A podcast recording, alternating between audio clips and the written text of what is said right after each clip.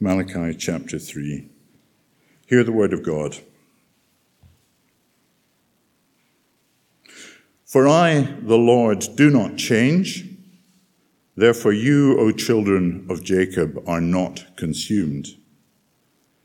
From the days of your fathers, you have turned aside from my statutes and have not kept them. Return to me, and I will return to you, says the Lord of hosts. But you say, How shall we return? Will man rob God? Yet you are robbing me. But you say, How have we robbed you? In your tithes and contributions. You are cursed with a curse, for you are robbing me, the whole nation of you. Bring the full tithe into the storehouse, that there may be food in my house, and thereby put me to the test, says the Lord of hosts, if I will not open the windows of heaven for you and pour down for you a blessing until there is no more need. I will rebuke the devourer for you, so that it will not destroy the fruits of your soil and your vine in the field shall not fail to bear, says the Lord of hosts. Then all nations will call you blessed, for you will be a land of delight, says the Lord of hosts.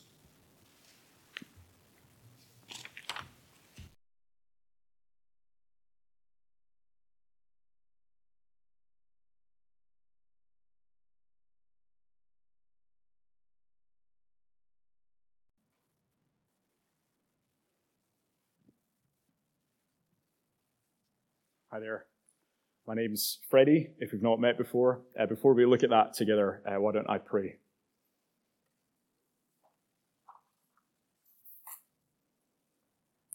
Father, we pray simply this evening that by your Holy Spirit you would speak to us through your word, and that by your Holy Spirit you would help us to listen to what you have to say. And we pray that in Jesus' name. Amen. I wonder if you ever think about uh, the stuff that you were scared of when you were a kid. I was thinking about that recently, and I came up with quite a long list. Um, here are some of the highlights uh, the dark, the sea, specifically when in a boat, spiders, moths. Um, heights weren't on there, but they might go on there now.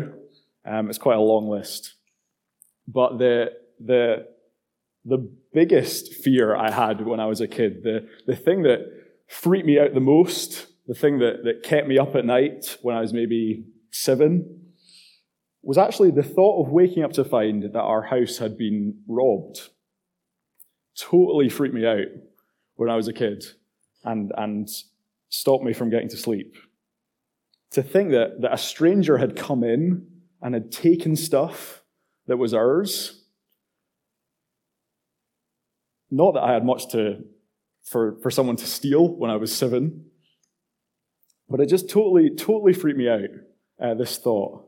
And, and I imagine that for all of us, even still, that is, it's still not a, a comfortable thing to think about um, robbery, that, that kind of specific crime. Some of us may have experienced it ourselves um, in our lives. And it's such a, it's such a sneaky crime, and it's so, it's so personal.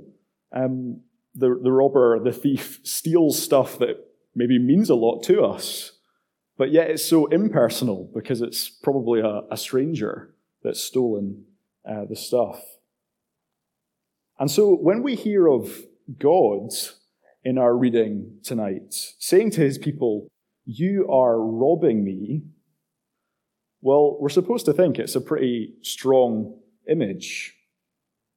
And we think, hold on, is that even possible? Verse 8 even asks that question for us Will man rob God? Because the answer is kind of no. isn't it? God made everything, He owns everything, He knows everything. So it's not like someone could steal something from Him without Him knowing. I mean, what could you even steal from God? Well, verse 8 goes on Will man rob God? God says, Yet you are robbing me. But you say, How have we robbed you? What could we even steal from you? And that question's at the top of the handout as you came that you might have gotten as you came in. Can you steal from God?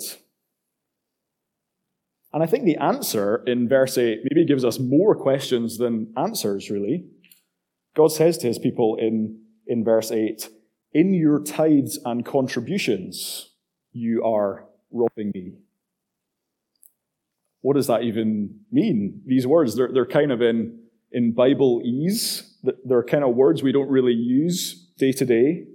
So it's maybe hard for us to kind of feel the, the force of what uh, that passage says. See, tithes and contributions, that's describing what these people were, were giving to God. The, the animals they were giving to be sacrificed at the temple, the crops they were giving um, to thank God for how He's provided for them, and the money they would give um, to, so that the temple could actually run at all. It's stuff these people would, would give if you're an observer in the temple, back in those days, you would see these people giving stuff to God. Yet God says here, that stuff you are giving me, I call that robbery. In broad daylight, as they are giving stuff to God, they're actually stealing from Him. It looks like worship, but it's robbery. And the reason that it's robbery is that it is a far cry from what the Lord deserves from them. If you've been around with us at all the last few weeks and heard Jay and Adam take us through the first few chapters of Malachi, you'll maybe know some of what was going on here when these words were written. See, the, the tithes and contributions that were being offered to God in this time? Well, they were absolutely rubbish. They were, they were an afterthought, far from being the best that the people had. The animals that were being sacrificed were, were rotten, they were diseased. And it wasn't just what they were giving to God back then, it's, it's how they related to Him, full stop. They despised what He had to say about who they should marry or, or the leaders that they should listen to. And they basically concluded that this whole trusting the God of the Bible, well, it doesn't really matter. That it's, it's, it's just a faff to eventually make no real difference. I mean, their neighbors down the road didn't trust the Lord, and, and they seem to be doing okay. It doesn't really matter, they thought. But see, that attitude, that worldview, that half hearted throwing God a bone, well, the Lord undeniably calls robbery here. Can you steal from God? Yes you can steal from God. it's the first point there on the handout. We can rob God of the wholehearted devotion that he deserves. He deserves wholehearted worship. And if we keep that from him, well, we rob him of what he deserves. Malachi I am a great king, and my name will be feared among the nations. This God, the one true God, who made the world, who gives us life and breath, who sent his son Jesus to rescue us, he deserves every person ever to fear him, to give him their very best. And as we've said throughout our time in this book the last few weeks, God is speaking here to his people. It's possible for the people of God to rob him of what he deserves, to live their lives in such a way that God is not honored. And just as it was possible then, so it is now. It's possible for us here at Chalmers to rob God of the wholehearted devotion that he deserves in our lives. And this passage, it calls us to reflect and respond to that possibility. Do I fear God like he deserves? Do I try to contain him into a corner of my life? Does he have my attention as his word is opened? Or has my singing or giving or serving become half hearted? Are we robbing God in our lives? Malachi asks.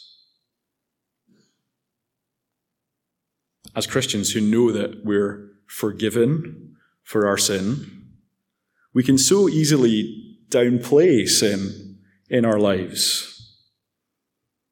It's a challenge to me to think that where I don't give God the highest place in my life, areas where Jesus isn't the director of my life, I rob him of what is rightfully his. You ever find that, that sin in your life, it can quickly become a list of things that, of the same things that you confess to God every day? And there's absolutely nothing wrong with that. But, but so easily, what we think sin is can quickly become reduced to just that list. And as long as that list's not getting any longer, well, things must be okay. I know I sometimes think that. I wonder if you relate to that at all.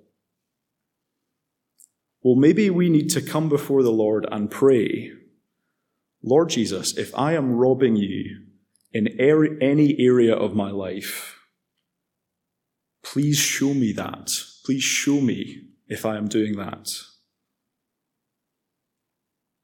maybe this week in your times alone with Jesus, it would be good to pray that.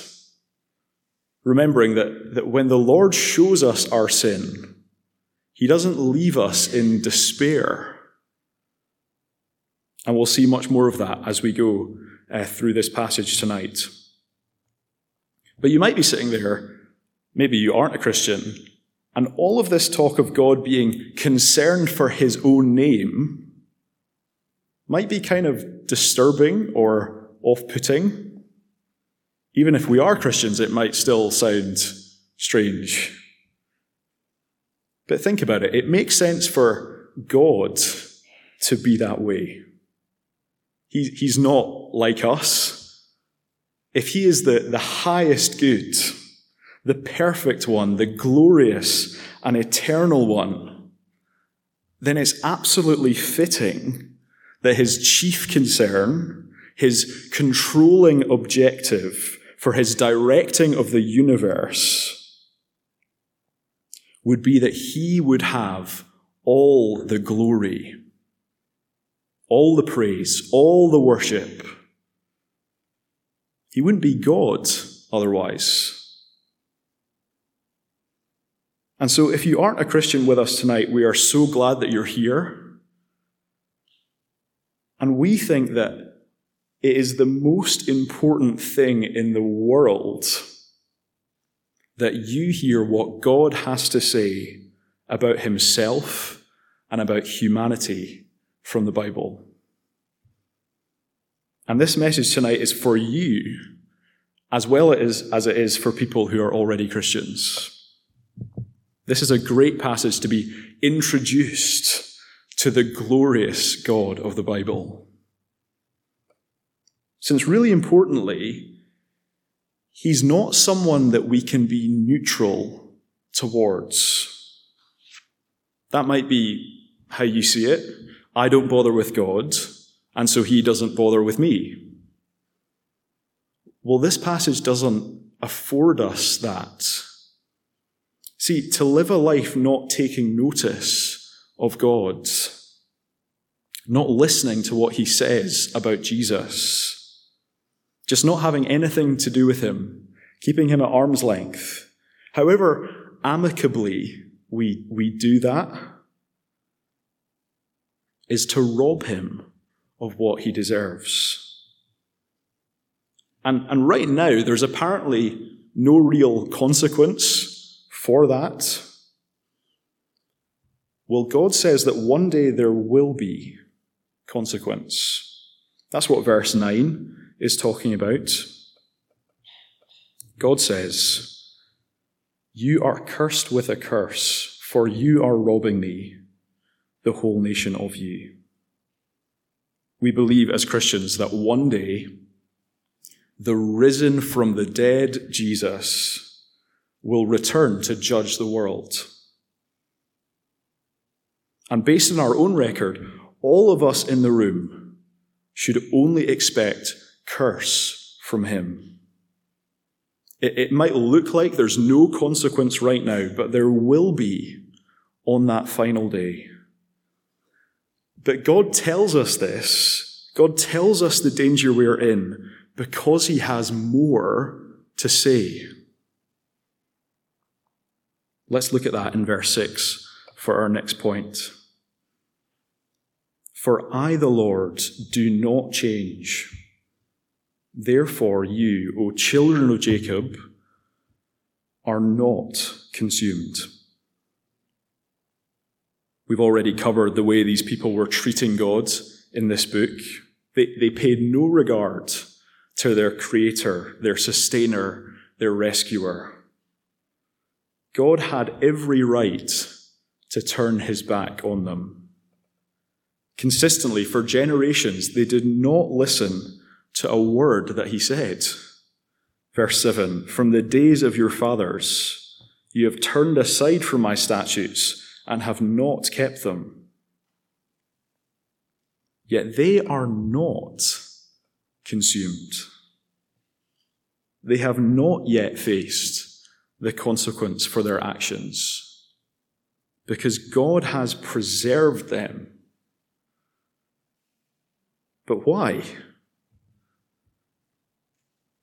Because He does not change. It's hard to see how those things connect with each other, I think. I, the Lord, do not change. Therefore, you are not consumed. Let's take the first bit. The Lord is who he is. He will be who he will be. Forever the same. And that maybe still feels pretty out there. But think about it. In life, we're so used to seeing people we've not seen for ages and then hardly recognizing, that, recognizing them as the same person because they've changed so much. We're used to, to change, people changing. In stories, we expect there to be some kind of development to the main character. They're, they're different in season 10 than, they're, than they are in season 1. There's a, there's a character arc it's not like that with God at all. He has no character arc. He has no progression, no development. He is. And that is good news because it means that when he says of himself, I am a God most merciful and gracious, slow to anger, and abounding in steadfast love and faithfulness, it means he actually is that way. for all time. He always has been, he always will be. Christian, the Lord in whom you trust does not change. He patiently preserves us and calls us back to Him. Jesus Christ is the same yesterday, today, and forever. And maybe we really need to hear that after thinking about verses 8 and 9. If we are robbing God, well, we can return to the one who has not changed, who preserves us in Jesus. Maybe we feel like part of our Christian lives have, have changed for the worse. Maybe we feel like we were going better as Christians a few years ago, a few months ago. Well, we look to the one who has not changed and has rescued us in Jesus, our perfect priest. In him we are not consumed because he was consumed in our place in Malachi's day that the Lord patiently preserved these people. He is patient to an extraordinary degree. Not that justice goes out the window, not that that has been overridden somehow. Consequence will come for the one who disregards God's words, as some of these people very much did. But God has not yet brought it on them. He's preserving them for a purpose. He's patiently preserving them for a purpose. And if you're not a Christian, do you know that the reason why life today goes on as it does? Why you are alive today? You ever wonder that? Well, these words say that it is because God has preserved you that you might come to know him. That you might return to him as he called the people of Malachi's day. Look with me at verse 7. From the days of your fathers, you have turned aside from my statutes and have not kept them. Return to me and I will return to you, says the Lord of hosts. These people who do not have a track record of listening to what God says, who are hardly even listening to him here, they keep talking back all the way throughout this book. The Lord calls them back and promises that he will have them back, not holding their robbery against them but writing it off in forgiveness. And it's not at all like this is a, an evenly weighted deal between these two parties, is it? Between the people and God. It is all because of God's kindness. It's all His prerogative. And so the Lord calls the robbers to return. And we've seen tonight that we are all robbers. We all steal from God the wholehearted devotion that he deserves. But what makes a Christian, what makes someone who knows the Lord, isn't that they're not a robber, it's that they are a robber who returns.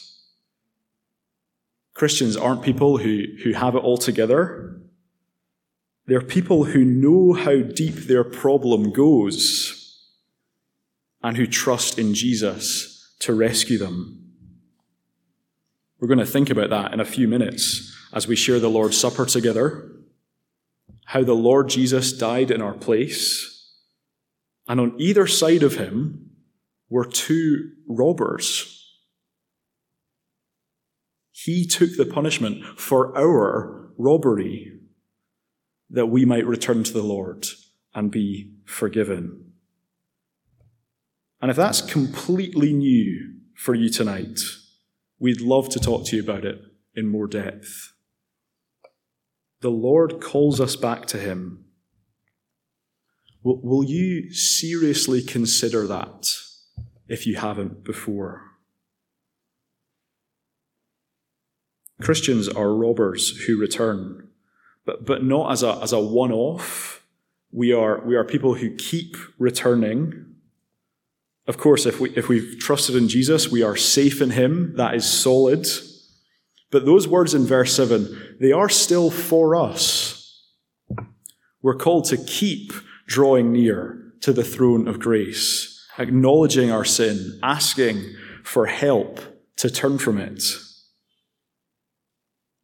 Maybe right now we just feel really far away from that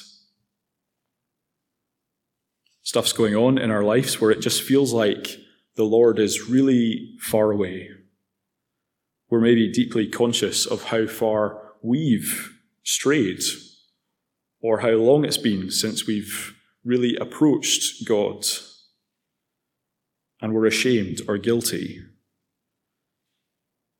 But do you see how personal verse 7 is? God says, Return to me, and I will return to you. Hear that tonight if, if you need to. Do make time for that this week if, if you're conscious that it's something you've been putting off or neglecting. We said earlier that the Lord doesn't show us our sin to leave us in despair but to bring us back to Him, to see the scars on Jesus' hands and feet that tell us that because of Him, we're forgiven. And, and how, how good is that? How good do we have it as Christians to know that grace, that forgiveness? What extraordinary blessing that is to the one who returns, to know the forgiveness of God and not need to, to doubt it in any way. As a Christian, for God to be for us, for us to, to be on his side, to be able to call him Father. But do you ever find it hard to, to remember that by Wednesday? It's always Wednesday. Stuff goes wrong. Life hits us. Hard stuff happens. At lots of points in life, we rarely feel like the Lord has blessed us if we're Christians. We, we know He has, but it maybe doesn't feel like it. Rarely does it feel like it. And sometimes you can find yourself asking your mind in those moments whether it's all really worth it. Whether listening to Jesus' words, trusting Him with our lives, even through seasons of difficulty, if it's all really worth it, if it's really where blessing is found in life. Well, our final point God promises the one who returns extraordinary blessing. Hear these words from God's lips. Verse 10 Bring the full tithe into the storehouse, that there may be food in my house, and thereby put me to the test, says the Lord of hosts, if I will not open the windows of heaven for you and pour down for you a blessing until there is no more need. Christian, with the Lord, there is blessing. And because we want to make clear what that doesn't mean, that, that God has not promised us health and wealth and success in this world. He hasn't promised us those things. We maybe don't think much at all about what blessing does mean, what this promise to us does mean as Christians. That God has richly blessed us. It's just not monetary riches or, or worldly success. He has much better things for us than that, things that last forever. See, these verses are to leave us in no doubt about God's commitment to his people, to those who have returned to him. And there are three promises here that we'll quickly consider um, as we come to a close. Firstly, the Lord promises that he will provide for his people. Whatever the circumstance, will not the Lord give you what you need to keep going with him each day? If it's hard to even think about tomorrow, what's ahead, well, what a precious promise verse 10 is that the Lord will open the windows of heaven and meet your need. Like when the people of Israel were starving in the wilderness, so the Lord provided bread from heaven and met their need.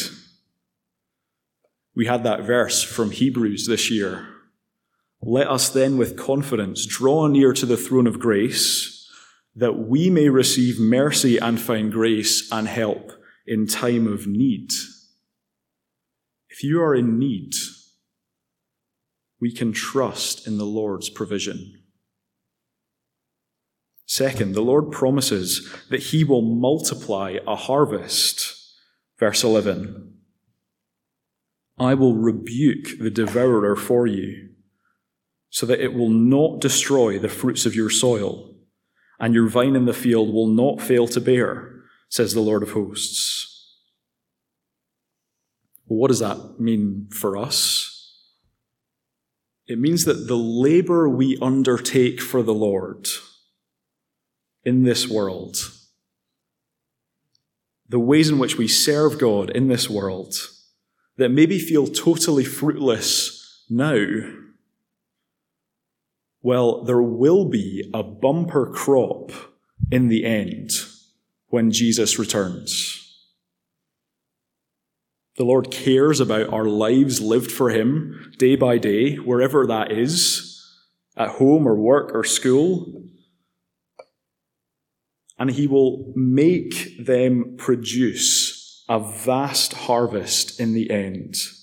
It, our service for Him in our lives will all be worth it when we see the new creation.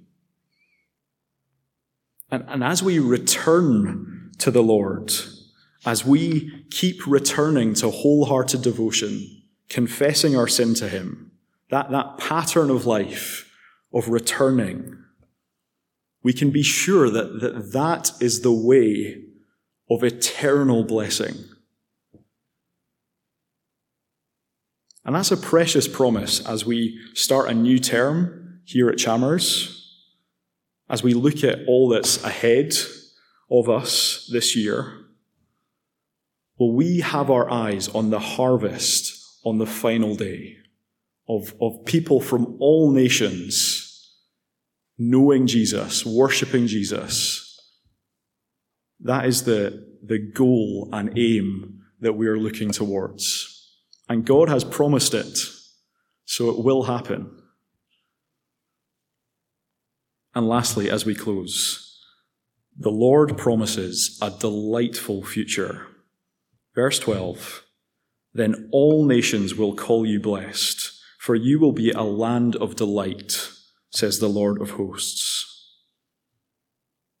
The one who is blessed in this world is the robber who has returned is the, is the one who trusts in Jesus.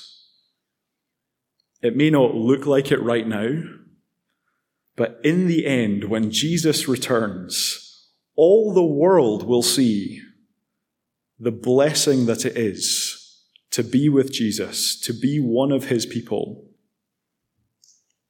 A Christian has been taken from robbery to a room in the royal house, from hopelessness to a hope that never ends.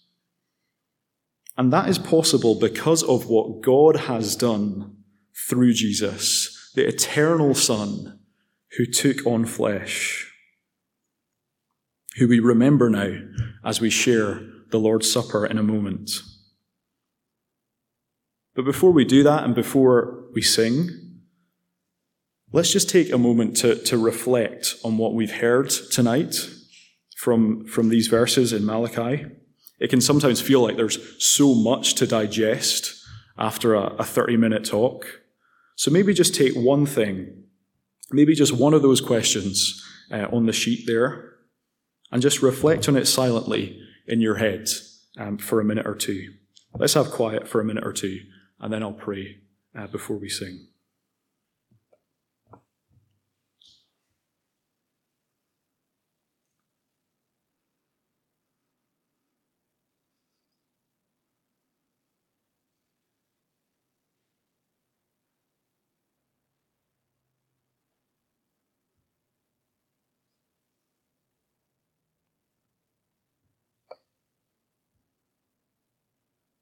Let's pray together.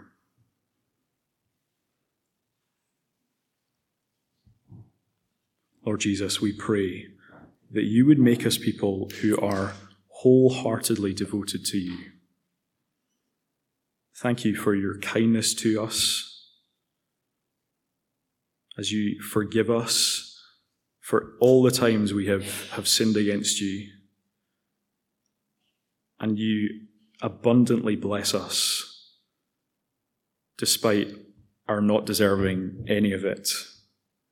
We thank you so much.